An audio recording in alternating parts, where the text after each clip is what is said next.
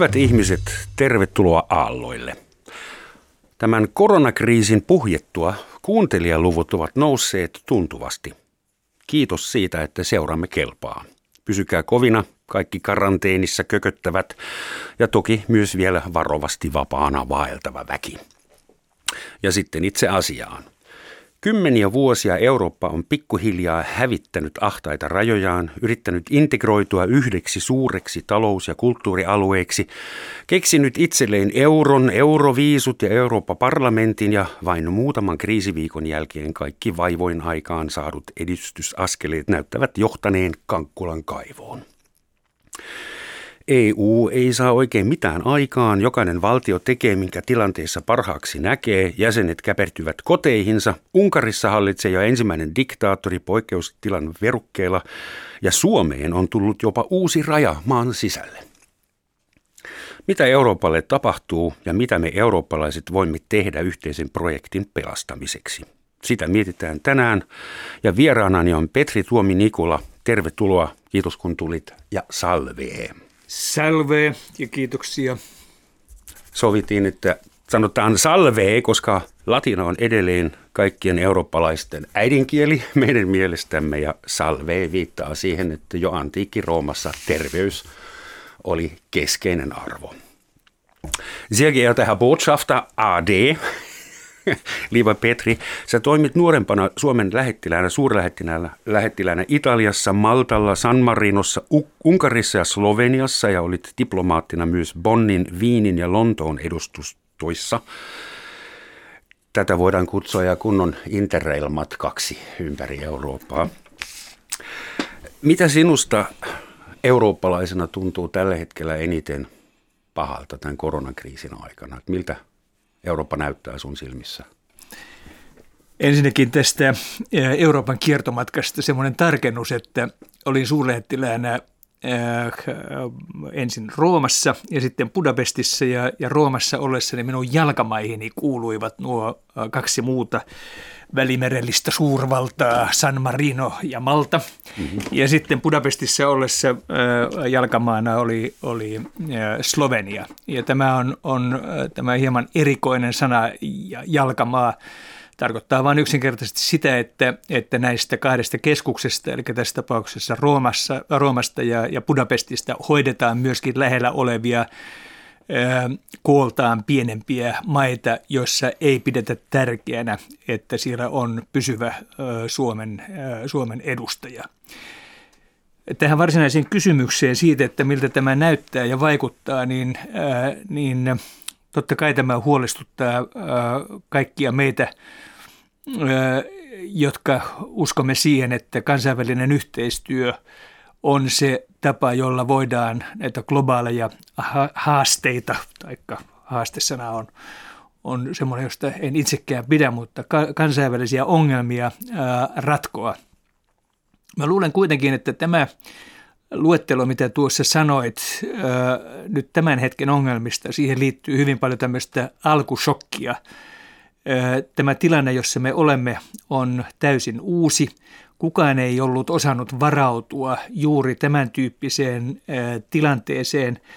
Ja tässä nyt maat toimivat tai ovat vähän toimineet ikään kuin paniikissa, mutta kyllä tässä on minun mielestäni merkkejä olemassa siitä, ja on olemassa jo toimenpiteitä siitä, että, että taas tämmöistä yhtenäistä linjaa ja rationaalista toimintaa myöskin valtioiden välisessä yhteistyössä löytyy.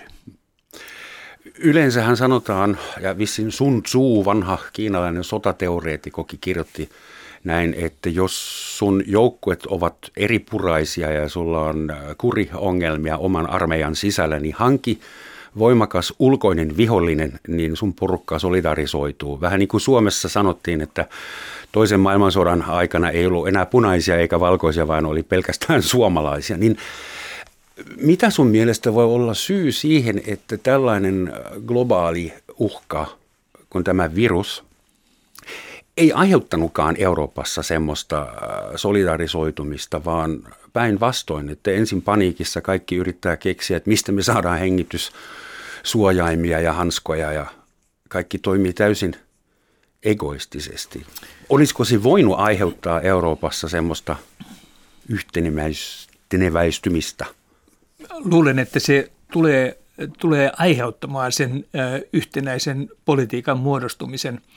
Syy siihen, että minkä vuoksi tällainen, tällainen vähän panikkireaktio tässä alussa oli, oli vielä kerran tämän, tämän tilan, tilanne oli täysin uusi. Ja Euroopan unionin tasollahan ei mitään tällaisia yhteisiä varastoja tai yhteistä varautumista tämä, tällaisia tilanteita varten ole ollut. Ja näistä aikaisemmista finanssikriisiin on olemassa välineet, keinot. Jos jotain vastaavaa olisi tullut, niin, niin ne olisi pantu toimeen. Ja uskon, että, että tämmöisessä tilanteessa olisi, olisi ihan, ihan toisenlainen tämä, tämä näkymä kuin mitä se tällä hetkellä, tällä hetkellä on. Mutta todellakin mitään, mitään tällaista valtuutusta Euroopan unionille tämän tyyppisiin ongelmiin varautumisessa ei ole ollut. Jotenka kun niitä, tämmöistä, tämmöistä valtuutusta ei ole annettu, niin silloin jokainen maa on mm. sitten toiminut niin kuin itse parhaaksi näkee. Brysselissä on EUn kriisiapuvirasto, mutta sillä ei ole omaa budjettia eikä mitään päätäntävaltaa. Se voi vain antaa suosituksia jäsenvaltioiden hallituksille. Eli Juuri näin, ja voisin kuvitella nyt tietämättä yhtään, että mitä siellä on jo, jo mahdollisesti tapahtunut, mutta voisin kuvitella, että tämän kokemuksen seurauksena tämmöinen budjetti sinne, sinne varmaankin saadaan aikaa ja lyö, luodaan semmoisia työkaluja, joilla, joilla uusi pandemia voidaan sitten, sitten kohdata. Näitä pandemioitahan tulee jokseenkin säännöllisin väliajoin. Joskus ne on vähän, vähän heikompia ne virukset, joskus taas vaavempia. Nyt ollaan tekemisessä viruksen kanssa, josta me emme vieläkään oikein tiedä kaikkia. Ja se vaikutukset ovat joka tapauksessa aivan, aivan megalomaaniset verrattuna näihin aikaisempiin. Sä oot nähnyt Euroopan vasemmalta, oikealta, alhaalta ja ylhäältä, eli kaikki ilman suunnat on sulle tuttu. Suomi on sun koti. Jos sopii, niin tehdään Eurooppa-kierros ja käydään vähän läpi, miten eri maissa – reagoidaan tähän kriisiin. Ja jos sopii, niin aloitetaan Italiasta. Siellä on virus iskenyt pahimmalla mahdollisella tavalla eniten kuolon uhreja. Onko sulla mitään teoriaa, miksi juuri Italia? Ja miten Italia kestää tämän? Tähän ensimmäiseen, että miksi juuri Italia. Juuri, juuri eilen katsoi jotain, jotain olikohan se Guardianin tai New York Timesin kirjoitusta, jossa, jossa arveltiin, että, että osa syy ainakin tähän olisi siellä, siellä pohjois, pohjoisessa Italiassa oleva antibioottien aika tavalla holtiton käyttö ja, ja, ja että se, se olisi vähitellen syntynyt siinä tämmöinen heikko resistenssi sitten, sitten tämän tyyppisiä viruksia vastaan.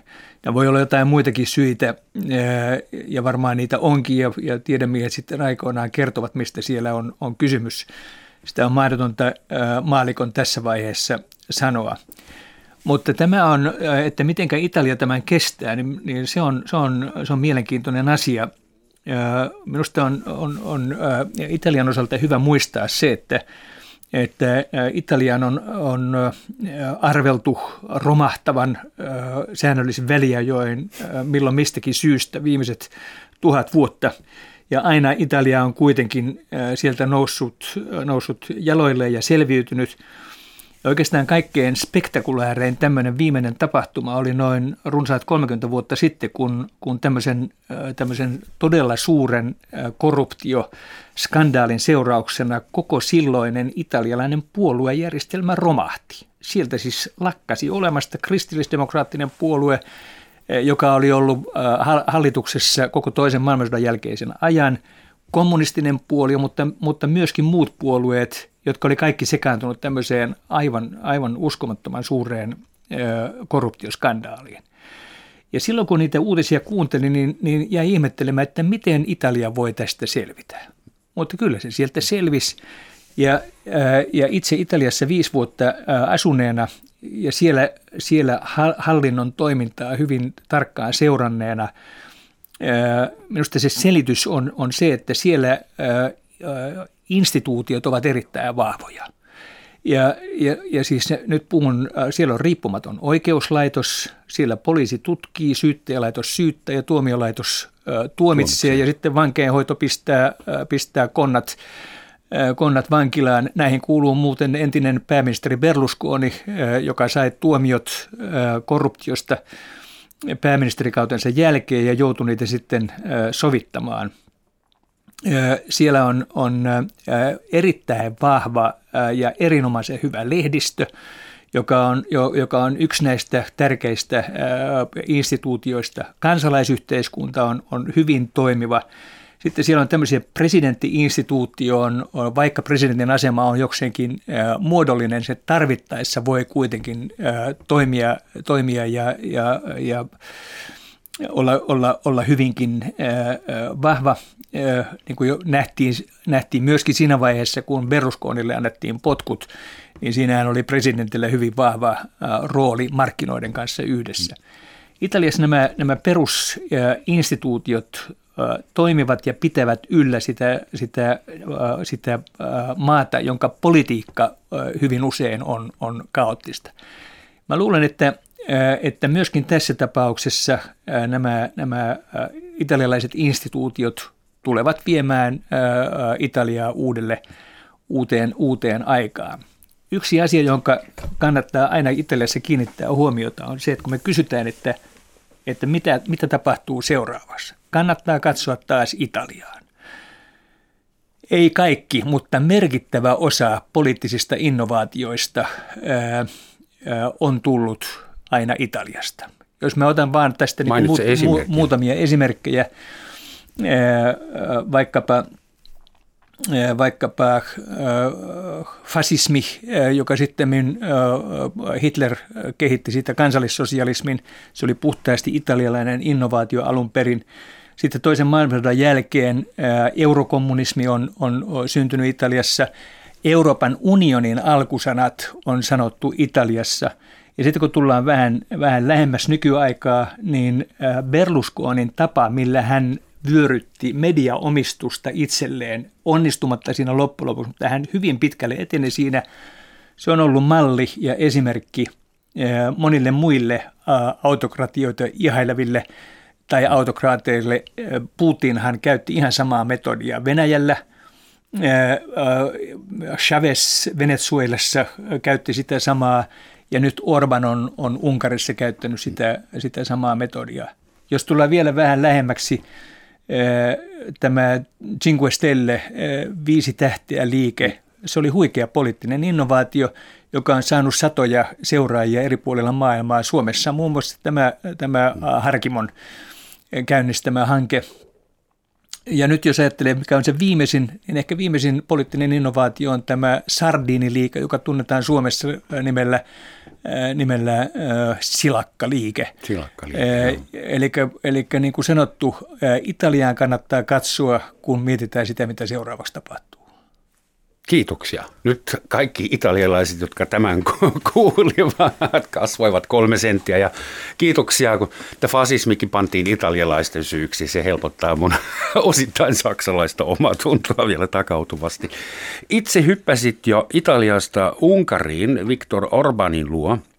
Niin hän on tällä hetkellä varmaan se näkyvin pahis – hän tällä hetkellä hallitsee Unkaria yksinvaltiaana, takaraja ei ole ja käsittääkseni hän voi, jos sille päälle sattuu, langetta kuolemantuomioita ihmisille lonkalta. Ja kysymys, miksi EU ei heitä Unkaria välittömästi ulos?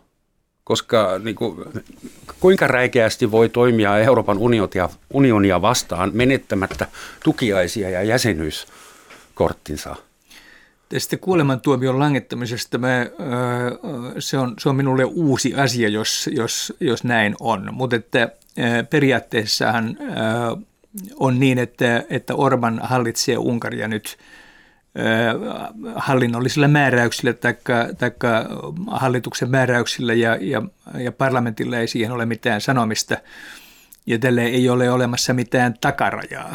Eli tämä on, tämä on, siellähän on ollut, ollut voimassa vuodesta 2015 lähtien jo, jo poikkeustila, eli, eli silloin kun, kun maahanmuuttokriisi puhkesi, sen, sen, sitä ennen oli, oli tämä hallitsevan Fidesz-puolueen kannatus tuli jyrkästi alaspäin – kun tämä maahanmuuttokriisi puhkesi, niin, niin Orban ja Fidesz-puolue pysty käyttämään tämän tilanteen erittäin, äh, erittäin hyvin hyödykseen, eli, eli he, he vähän niin kuin testasivat ensin, että kuinka kovilla kannanotoilla kannattaa lähteä liikkeelle, ja kun he totesivat, että, että maahanmuuton vastaisuudella saa lisää kannatusta, niin, niin sen varaan on rakennettu oikeastaan koko, äh, koko Fidesin ja, ja Orbanin poliittinen kannatus tähän päivään saakka.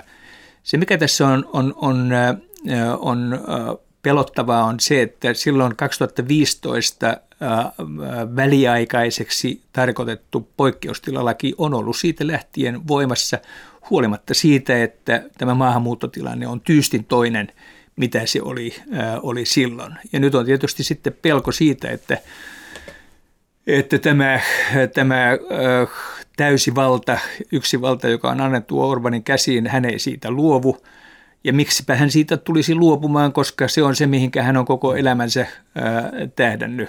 Sä kirjoitit blogissasi, josta puhutaan kohta vielä lisää, kirjoitit muun muassa, että kadulla ei ole protesteja Viktor Orbanin sooloilua vastaan, koska porukka istuu karanteenissa. Eli siis sehän on ihan superotollinen tilanne wannabe-diktaattorille, kun samalla voi määrätä ihmisiä jäämään kotiin. Juuri niin. Tämä Onko on... meidän syytä pelätä, että tämä esimerkki toistuu nyt Bulgariassa, Romaniassa, jossain muualla? Sitä, sitä on tietysti syytä seurata kaikkialla. On vaan niin, että sellainen poikkeustilanne, kriisitilanne antaa mahdollisuuden näille wannabe-mussoliineille –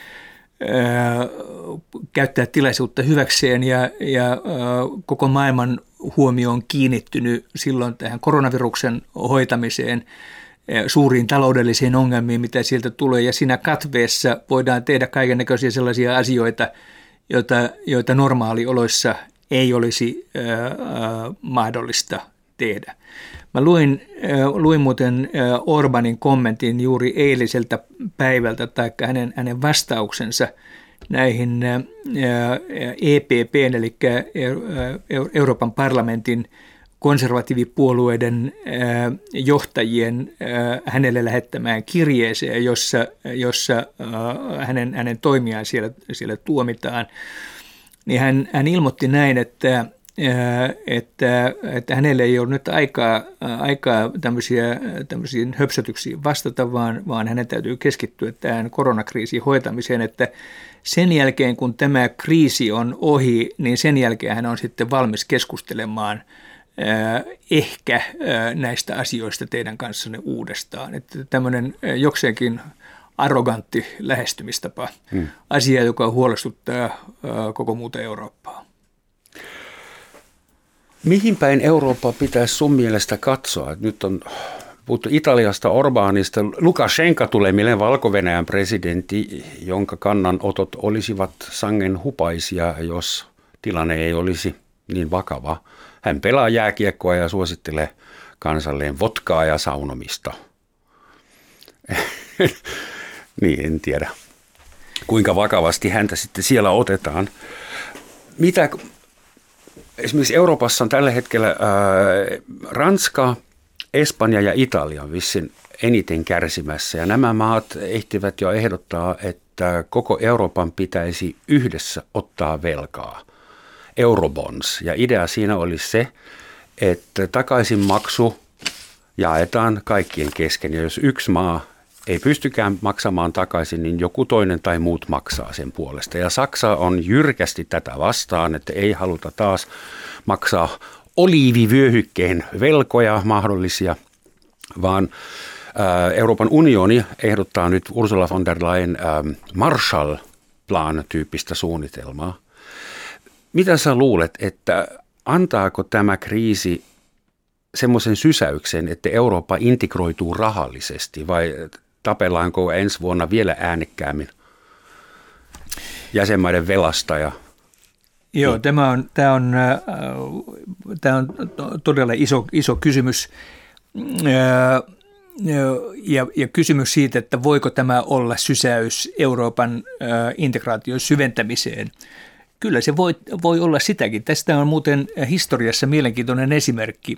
Silloin kun, silloin kun Yhdysvaltojen sisällissota päättyi, niin niin tilanne oli se, että etelä, etelävaltioilla oli, oli aivan valtavat velat, jotka, jotka pohjoisvaltiot otti yhdessä etelävaltioiden kanssa maksettavakseen. Ja jos pitää katsoa Pohjois-Amerikan Yhdysvaltojen tämmöisessä evoluutiossa ja kehittymisessä maailman johtavaksi suurvallaksi joku kohta, niin tämä on ilman muuta yksi niistä tärkeimmistä. Okei, tämä, tämä tuota, tätä ei voi tietenkään semmoisenaan siirtää, siirtää Euroopan unionin oloihin, mutta että, että historiassa on olemassa tämmöinenkin esimerkki. Nyt tuota, tästä yhteisvastuusta, siellä itse asiassa kyllä nyt jo toteutuu yhteisvastuu, ja, ja kun sanoit, että saksalaiset on tätä vastaa voimakkaasti, saksalaiset on itse asiassa yhteisvastuussa jo erittäin voimakkaasti mukana Euroopan keskuspankin toimien kautta. Eli, eli nämä, nämä todella massiiviset, massiiviset järjestelyt, joita Euroopan keskuspankki on tässä viime päivinä tehnyt, niin, niin ne on itse asiassa jo yhteisvastuuta, koska mehän kaikki olemme – siinä, siinä, siinä mukana suomalaiset 1,8 prosentilla ja saksalaiset, en osaa sitä prosenttimäärää sanoa, mutta, mutta se on siis, Saksahan ne, ne viulut pääasiassa siellä, siellä maksaa. Eli siellä on tehty todella isoja toimenpiteitä yhteisvastuun suuntaan ja, äh, ja, ja, ja tämä, tämä äh, vaatimus, siitähän oli, oli Euro, tuo Espanjan pääministeriltä oli, oli pari päivää sitten äh, todella pitkä ja, ja, ja, ja, ja, ja tärkeä puheenvuoro, jossa hän vetosi voimakkaasti kaikkiin, kaikkiin muihin unionimaihin – Espanjan ja Italian, äh, Kreikan auttamiseksi tässä, tässä tilanteessa ja todellakin sillä tavalla, että luodaan tämmöiset koronabondit, joista, joista kaikki nämä vastaa, vastaa yhdessä.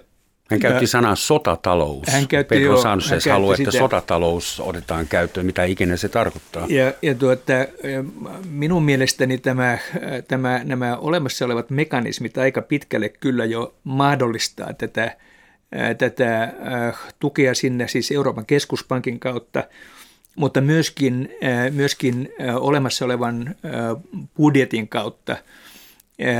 Mutta ei, sen lisäksi ei olisi yhtään hullumpi ajatus se, että luodaan todellakin joku tämmöinen tämmöinen solidaarisuusbondi tai koronabondi, yhteinen rahasto, josta, joka olisi määräaikainen. Se kaikkein viheliäisintähän on se, että luodaan joku sellainen järjestely, jossa, äh, jossa äh, rahaa luodaan automaatti, taas uusi mm. automaatti lisää, jossa jossa johonkin mustaan aukkoon äh, lapioidaan äh, rahaa. Saksassa maksetaan vieläkin solidaritetszuschlag, eli jälleen yhdistymis-solidarisuus lisää, vaikka sen olisi pitänyt loppua. Ja no niin, mutta tämä on vain niin yksi tämmöinen... esimerkki. Tai meillä on niin kuin meidän omassa valtiohallinnossa on, on, on, on monta, monta esimerkkiä siitä, että joku, joku maksu, joka on määräaikainen, niin siitä yllättäen tuleekin sitten pysyvä.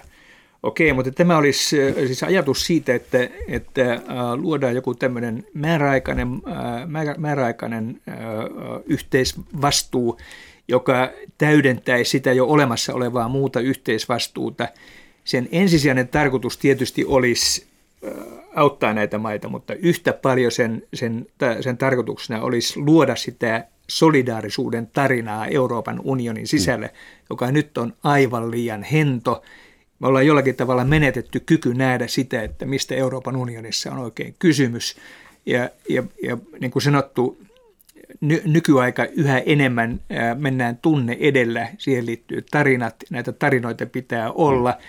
Silloin nimenomaan, kun ne on totta ne tarinat, ne on oikeita ne tarinoita, niitä pitää pystyä ja pitäisi pystyä kertomaan aivan toisella tavalla kuin mitä tällä hetkellä tapahtuu.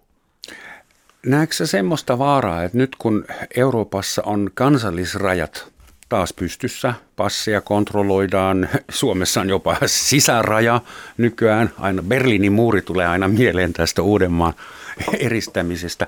Niin näetkö se semmoista vaaraa, että Euroopan asukkaat taas tottuvat siihen, niihin vanhoihin rajoihin? Että Italian ja Itävallan rajalla ollaan itse asiassa taas tyytyväisiä. Ah, kiva, että täällä on taas se raja. Kafkan, kafkamainen ajatus, että pienempi yksikkö on vähemmän pelottava kriisin aikana. Että on helpompi olla italialainen tai sveitsiläinen tai suomalainen kuin eurooppalainen. En usko sitä. En usko sitä, että, että palataan tämmöiseen ajatteluun. Sitä paitsi, oltiinko silloin tyytyväisiä, kun rajat oli kiinni?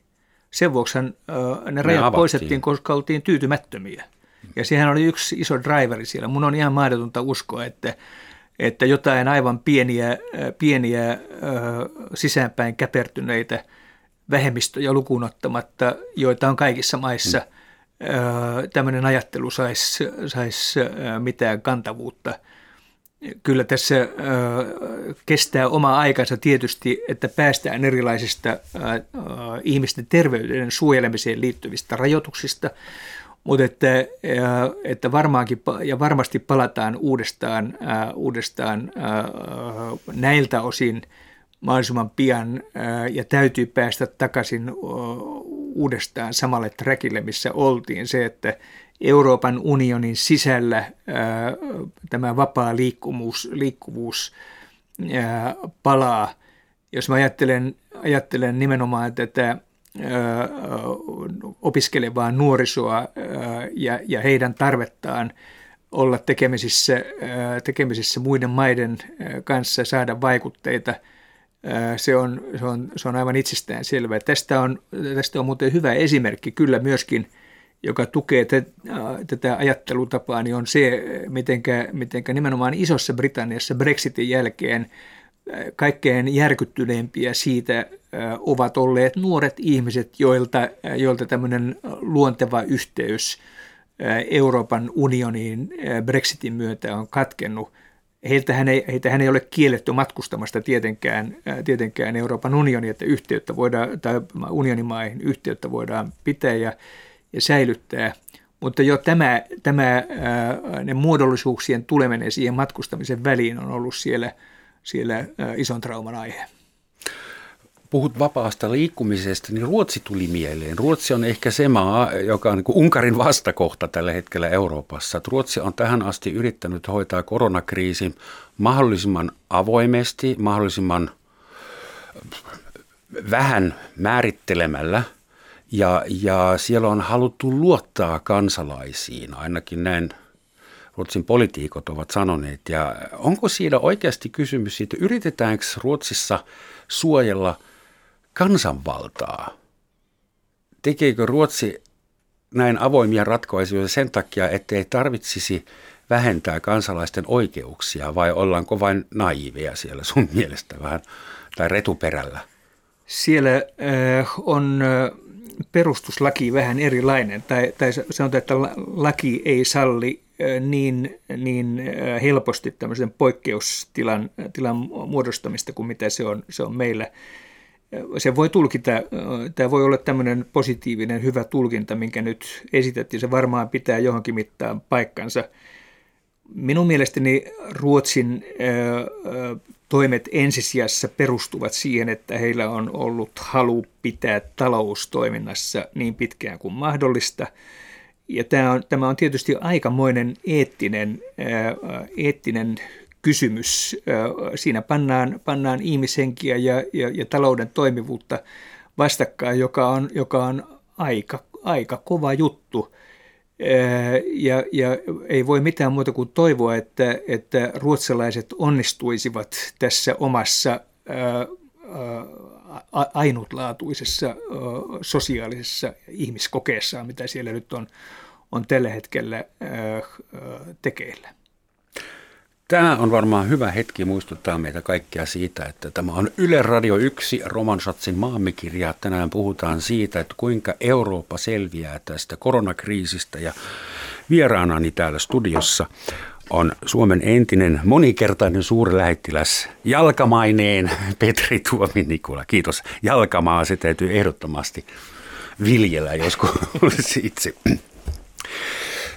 Puhutaan äh, henkisestä Euroopasta, koska informaatio ja instituutiot, ne tulee joka tapauksessa päin. Mä lähden siitä, että sinäkin olet vakaumuksellinen eurooppalainen solutasolla, että sinä et lähde Eurooppaan, kun lennät Suomesta Espanjaan, vaan sä pysyt Euroopassa. Miksi tämä eurooppalainen henki, identiteetti, aate, arvomaailma on edelleen pienen, hyvin koulutetun eliitin huvituksia? Miksi me ei saada 350 miljoonaa eurooppalaista tuntemaan itsensä eurooppalaisiksi? Oletko se ihan varma, ettei näin ole? Kyllä mä luulen, että se on aika paljon suurempi se joukko kuin pieni eliitti, joka, joka tuntee ää, itsensä eurooppalaisiksi.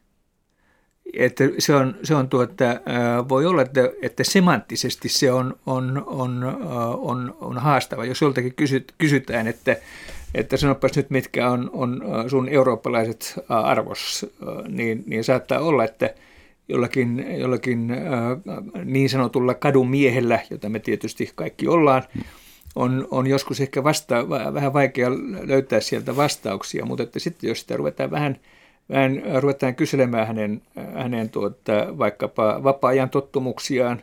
Hän seuraa formulaa. Sehän on ihan tyypillisesti, formulakisat on eurooppalainen keksintö. Mm.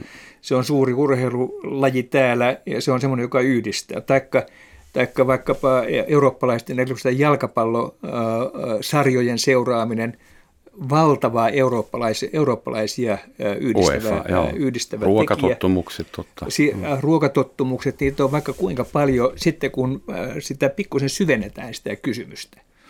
Että se on, mutta mä palaan tähän, tähän tarpeeseen tämän eurooppalaisen tarinan, tarinan kertomisesta ja, ja, ja toistamisesta. Se on olemassa, kaikki ne ainekset on siellä – mutta että jostain syystä, niin kuin sanottu, me emme oikein osaa sitä, sitä kommunikoida ja kertoa ja niitä etuja, mitä Euroopan unionista ja tästä yhteisestä elämästä ja yhteiselosta meille kaikille on. No nimenomaan kriisin aikana monet ihmiset kaipaavat vahvaa johtajahahmoa. Ja USAssa Donald Trump viettää päivittäin paljon, ehkä vähän liikaakin aikaa lehdistökonferensseissa ja puhuu. Ja Viktor Orban saarnaa ja Vladimir Putin on ollut vähän, vähän passiivinen, koska ilmeisesti hänellä on toinenkin agenda siellä oman vallan ikuiseksi tekeminen. Mutta Eurooppa ei pysty tällä hetkellä tarjoamaan semmoista olkapäätä, johon voi nojata – että Ursula von der Leyen ei ole ehkä semmoinen hahmo, jonka syliin voisi mennä itkemään tai en tiedä ehkä. Mutta sitä mä mietin, että miksi Eurooppa ei pysty tuottamaan semmoisia äidillisiä tai isällisiä hyviksiä. Joo, tämä on, tää on tuota, tästä johtajuuskriisistä on puhuttu Euroopan unionissa pitkään – että meillähän oli aikaisemmin, aikaisemmin suuria eurooppalaisia johtajia, joista Helmut Kohl varmastikin on yksi, yksi erinomainen esimerkki. Ja, ja tuota, nykyisestä liittokansleri Merkelistä, Merkel, hänellä on, on muita vahvoja ominaisuuksia, mutta hänen kykynsä puhutella sitten suuria eurooppalaisia yleisöjä ei ole ollut ehkä, ehkä samanlainen – kyllä se vaan niin on, että, että suuret eurooppalaiset maat, ja nyt puhun siis väestöltään ja taloudellisesta kantokyvyltään suurista maista, Saksa, Ranska, Italia parhaimmillaan, kyllä sieltä ne johtajat tulevat, jos, jos ovat tulleeksi, tullakseen.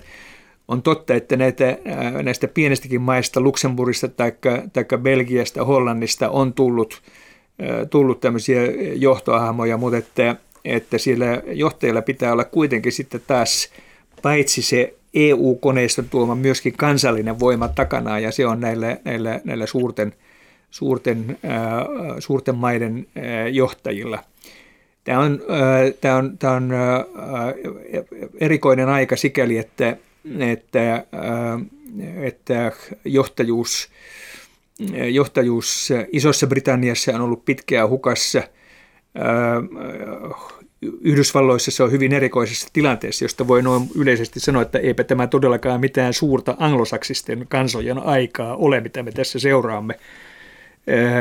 Kiina haastaa ja siellä sitä johtajuutta on – ja, ja Euroopan, Euroopan unioni on, on tuota, omien sisäisten ongelmiensa vuoksi ollut, ollut kovin, kovin hento tässä viime aikoina vastaamaan näihin haasteisiin. Tässä on, on tuota, tämmöisiä voimatyhjiöitä nyt vähän siellä sun täällä. Voi olla, että tämä kriisi, mitä me elämme tässä nyt, pistää koko Euroopan unionin uuteen suuntaan ja antaa sille uutta voimaa. Uskotko, että se voisi olla positiivinen? Että päästäänkö me nyt akanoista eroon ja saadaan jyviä tilalle? Niin, se on, se on ihan täysin mahdollista. Äh, äh, aaltoliikettähän kaikki on elämässä ja, ja aivan erityisesti tämä äh, Euroopan unionin äh, kehittyminen eteenpäin – Unioni on aina, kuten sanota kuuluu, kriiseissä pystynyt uudistumaan. Ja jos tämä väite nyt pitää, pitää paikkaansa, tämä, tämä kriisi on todella iso ja tämän seurauksena, jos tämä logiikka pitää paikkaansa, tästä syntyy jotain, jotain uutta ja, ja, ja komeaa. Mä olen itse kyllä positiivinen sen, sen suhteen, että, että tämän tyyppinen tilanne – näyttää ihmisille sen, kuinka paljon me tarvitsemme toisiamme, muita maita, ja on, on äh, vain kansainvälisellä yhteistyöllä me voidaan näitä globaaleja ongelmia äh, ratkoa, joista ensimmäisenä on tietysti tämä, tämä äh, ilmastonmuutoksen torjuminen, mutta siellä on myöskin muita asioita, ja, ja sillä tavalla mä jotenkin haluan nähdä ja, ja, ja uskoa siihen, ja siihen olemassa perusteita, että Euroopan unioni tästä kriisistä selvinneenä se, se tulee Nousee sieltä, kuin Phoenix-lintu Se nousee kuin Phoenix-lintu, paitsi että se ei nyt ei koskaan tuhoutunutkaan missään tulessa tai taikka liekeissä. Aina Vähän palaneen kärryä vaan. siinä on ehkä niin Tämä virushan iski potilaaseen, joka oli jo vähän huonovointinen, niin kuin poikeustila Unkarissa, Puolan oikeusjärjestelmä lakkautettiin käytännössä Brexit – on kesken. Eli siis tämä virushan ei iske täysin terveeseen ei, se, se, siinä on, on Euroopan unionissa on, on, on asioita, joita, jotka vaativat korjausta, mutta että jos ajatellaan vaikka sitä, että, että tässä on, on yritetty saada, saada viimeisten viiden, kuuden vuoden aikana näitä, näitä Euroopan unionin oikeusvaltioperiaatteita rikkoneita, rikkoneita maita järjestykseen, eli, eli Unkaria ja Puolaa. Ja siihen on olemassa erilaisia keinoja. Siellä on tämä artikla 7, jota on, on sekä komissio että, että, että EU-parlamentti on, on käynnistänyt niitä, mutta, mutta niitä ei voida viedä loppuun saakka.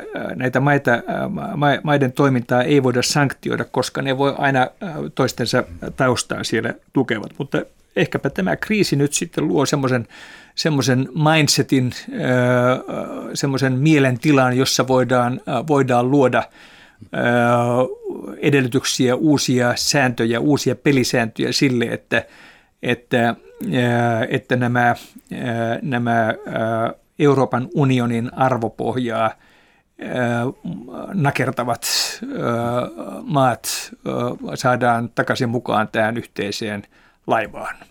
Puola ja Unkari saivat viime viikolla sentään Euroopan tuomioistuimelta tuomion siitä, etteivät 2015 ottaneet pakolaisia niin kuin olisi pitänyt. Et sillä ei tule olemaan seurauksia sille tuomiolla varmaankaan, mutta sentään se tuli se tuomio. Eli tämä instituutio kuitenkin tekee työnsä. Nyt täytyy puhua Sitran kansanvallan peruskorjausprojektista. Kansanvalta, demokratia on varmaan yksi eurooppalainen arvo, joka pitäisi ainakin yhdistää meitä kaikkia jäsenvaltioita, riippumatta siitä, että ollaanko me katolisia vai ollaanko meillä monarkiaa vai missä mennään. Tämä kansanvaltahan on tällä hetkellä rajoitettu me ei saada pitää grillijuhlia, me ei päästä ravintolaan, me ei päästä Hyvinkäältä pidemmälle tältä suunnasta katsottuna, niin näin rajusti mun kansanvalta, kansalaisoikeuksia ei ole ikinä kukaan sitten Saksan intin rajoittanut. Onko, voidaanko me kaikki luottaa siihen, että me saadaan tämä kaikki takaisin ilman, että tarvii taistella? Mikä takia kansanvallan peruskorjausprojekti on olemassa? Onko se tätä varten? Kyllä, sillä on yhteys myöskin, äh, myöskin tähän. Äh, me luotamme siihen, että lailliset, tai siis nythän ollaan laillisissa oloissa totta kai mm. tälläkin hetkellä, mutta sanotaan, että normaalit olot palaavat sen jälkeen, kun tästä, tästä akuutista vaiheesta päästään, päästään ulos. En usko, että kenelläkään suomalaisilla on, on, on, kukaan ei epäile hetkeäkään sitä, etteikö, etteikö normaaliin oloihin palata toisin kuin, kuin, kuin jossakin muissa maissa, kuten, kuten tässä oli aikaisemmin puhetta – kansanvallan peruskorjaushan se, se lähti hankkeena liikkeelle jo noin kaksi ja puoli vuotta sitten, jolloin Sitrassa ryhdyttiin pohtimaan sitä, että, tai nähtiin, että, että suomalaisen yhteiskunnan päätöksentekokoneistossa on, on selvästikin vähän hiekkaa. Se ei toimi sillä tavalla kuin sen, sen pitäisi luulen, että siinä oli, oli osasyynä ainakin se, että, että jo silloin tämä sote-uudistus, mutta myöskin määrätyt muut hankkeet etenivät kovin, kovin hitaasti. Ja, ää, ja kun näin oli, niin siellä, siellä ruvettiin sitten miettimään, että, että mitä, mitä tämän asian kanssa pitäisi tehdä. Ja, ja silloin sitten ää, kaksi politiikan raskaan sarjan tekijää – ministerit Liisa Hyssälä, entiset ministerit Liisa Hyssälä ja Jouni Backman sitten pantiin tekemään tämmöistä, tämmöistä isoa selvitystä, haastattelututkimusta ja he haastattelivat yli sata suomalaista päättäjää ja, ja kysyivät, että, että, että mikä tässä oikein tökkii vai tökkiikö tässä mikään, onko kaikki kunnossa. Ja, ja tuota, tämä, tämä raportti, joka sieltä tuli, kertoi, että siellä on, on todellakin – paljon korjaamisen varaa erilaisissa prosesseissa, valtioneuvostossa, hallituksen sisällä, eduskunnassa, eduskunnan ja, ja hallituksen välillä, mutta myöskin osallistuminen, kansalaisten osallistuminen politiikkaan näytti, näytti lukuja alaspäin ja, ja siitä oltiin huolestuneita – Eli, eli edustuksellinen demokratia, joka on meidän, meidän systeemimme runko ja perusta, niin se näyttäytyy, näyttäytyy vähän huolestuttavalta se tilanne, kun, kun yhä vähemmän ihmisiä osallistui puolue, puolue, puolueiden toimintaan. Ja tästä lähti liikkeelle sitten tämmöinen, tämmöinen kansanvallan peruskorjaushanke, jossa, jossa, jossa on oikeastaan kolme pääosaa. On, on tämmöiset uudistustoimet, teostustoimet valtioneuvoston tasolla, eduskunnassa ja sitten, sitten tämmöisiä osallistamiseen, osallistamisen lisäämiseen liittyvät toimet yhteistyössä puolueiden kanssa. Nämä kaikki ovat hankkeita, jotka, jotka omistavat nämä taot, eli tämä on, siis se on, se on hallitus omistaa tämän oman hankkeensa, eduskunta tekee tätä omaa uudistustyötään – ja eduskunnassa olevien puolueiden puoluesihteerit sitten tätä omaa, omaa, omaa puolueiden tai osa, osallistamisen lisäämiseen tähtääviä toimia. Sitran rooli on tässä, tässä toimia fasilitaattorina. Me toimitamme sinne asiantuntemusta, tutkimuksia, avataan määrättyjä kansainvälisiä yhteyksiä – pidetään huoli siitä, että, että on, on sihteerivoimaa paikalla. Jos tarvii jotakin, jotakin tutkimuksia rahoittaa, niin sitä tehdään.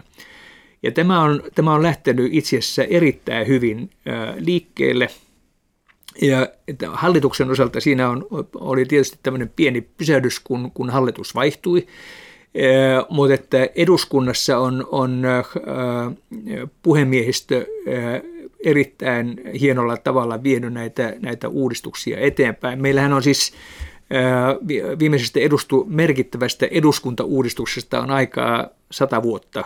Ja, ja siis aikoinaan suomalainen eduskunta oli ja, ja, ja järjestelmä oli maailman ehdottomasti edistyksellisin mutta se vaatii uudistamista myöskin. Ja Venäjä oli se, ensimmäinen valtio, joka antoi naisille täydellisen äänestysoikeuden. Kröhöm, ää, kyllä, suurruhtinaskunnassa nimeltä kyllä, Suomi. Kyllä näinkin voidaan, äh, voidaan sanoa, mutta, mutta tuota, äh, ilman suomalaisten äh, raivokkaita toimenpiteitä ja ponnisteluja näin tietenkään Venäjä ei, olisi ikinä tapa. tehnyt näin, totta. Okei, mutta tämä, niin kuin sanottu, äh, valtioneuvostotaso ja sitten on, on eduskunta ja sitten on puolueiden kanssa tehtävä yhteistyö yhteistyö ja, ja, ja kehitysprojektit siellä.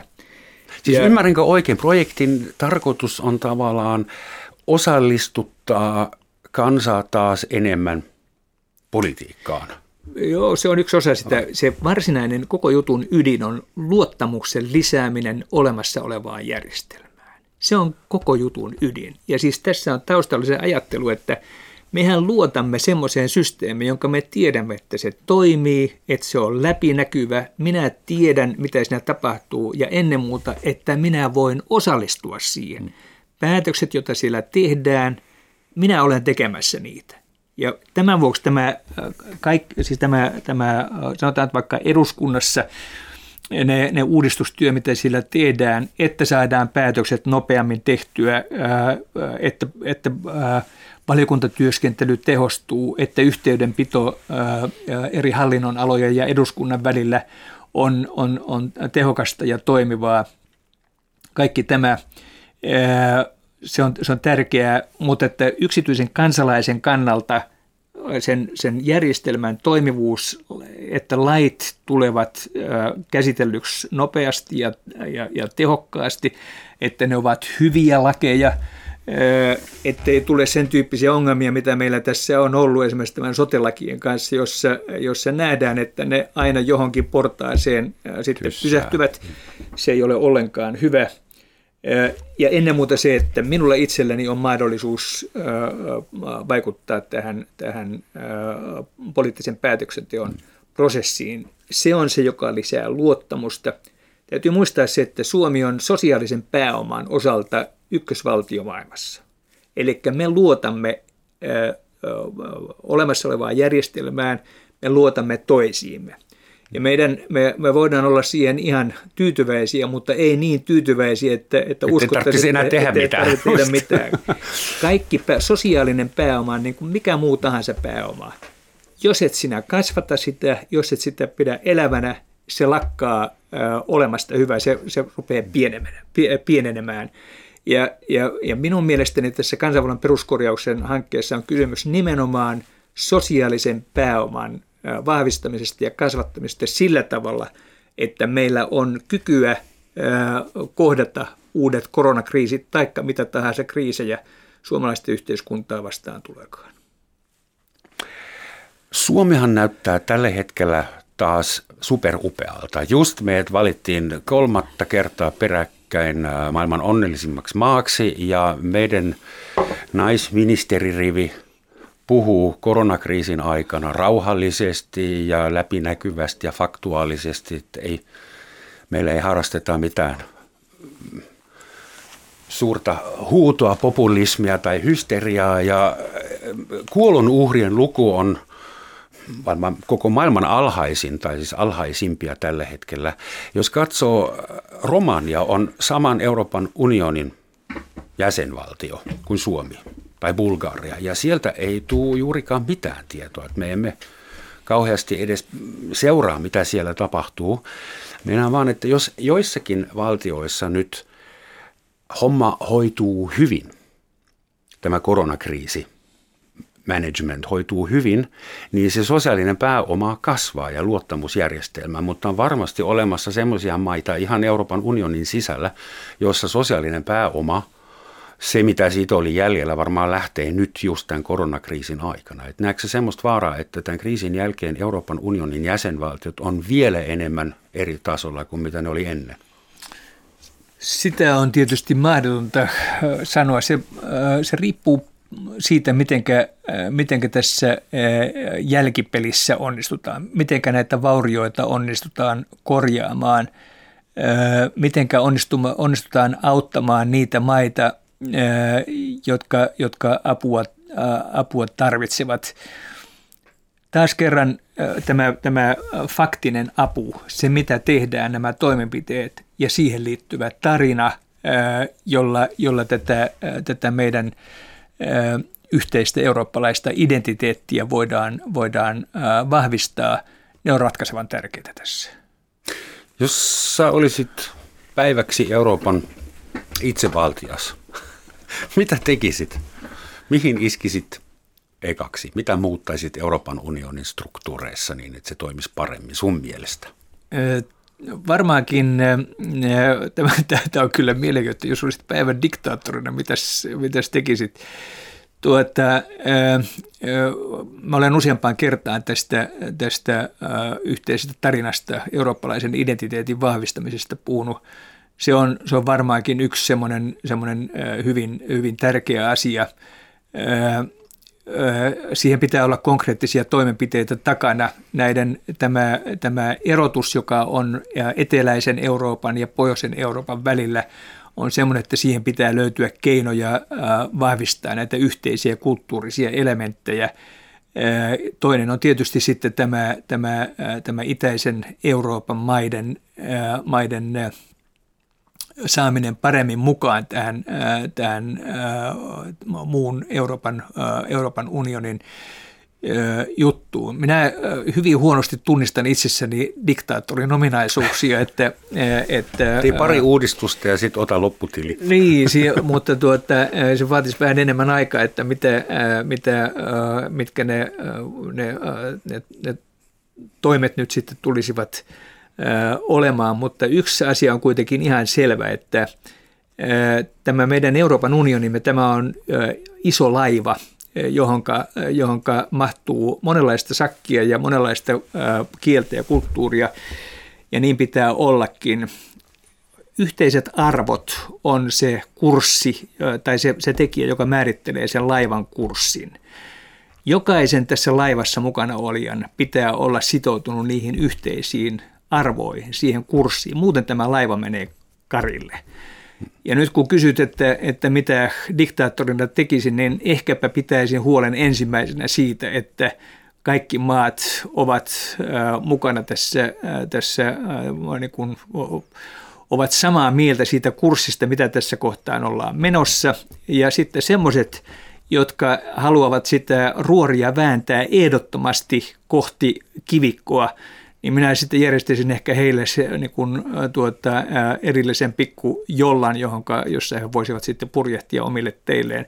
Vähän, sama, vähän, vähän, vähän samaan tapaan kuin mitä britit itse jo tekivät, että sehän on ihan mahdollista lähteä pois, jos ei tämä juttu kelpaa.